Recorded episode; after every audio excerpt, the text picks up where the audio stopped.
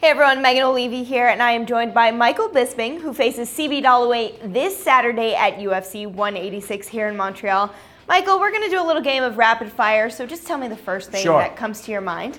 What's your favorite hobby besides fighting? Hiking. I do a lot of hiking these days. Really? Yeah. California hiking? Yeah, yeah. What's your favorite food? Italian or Thai. What's your favorite vacation spot? Ah, man. I mean, I've traveled the world doing what I do. But yeah, right now, Maui. What's your favorite thing to do to relax? At home with the kids, lying by the pool or watching a movie. Do you have any pet peeves?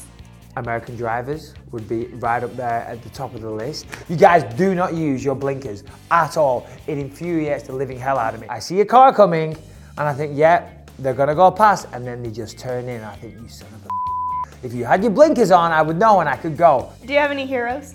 Arnold Schwarzenegger, just showing what somebody from a small town in Austria can achieve, you know. What's your favorite fight that you've ever been in?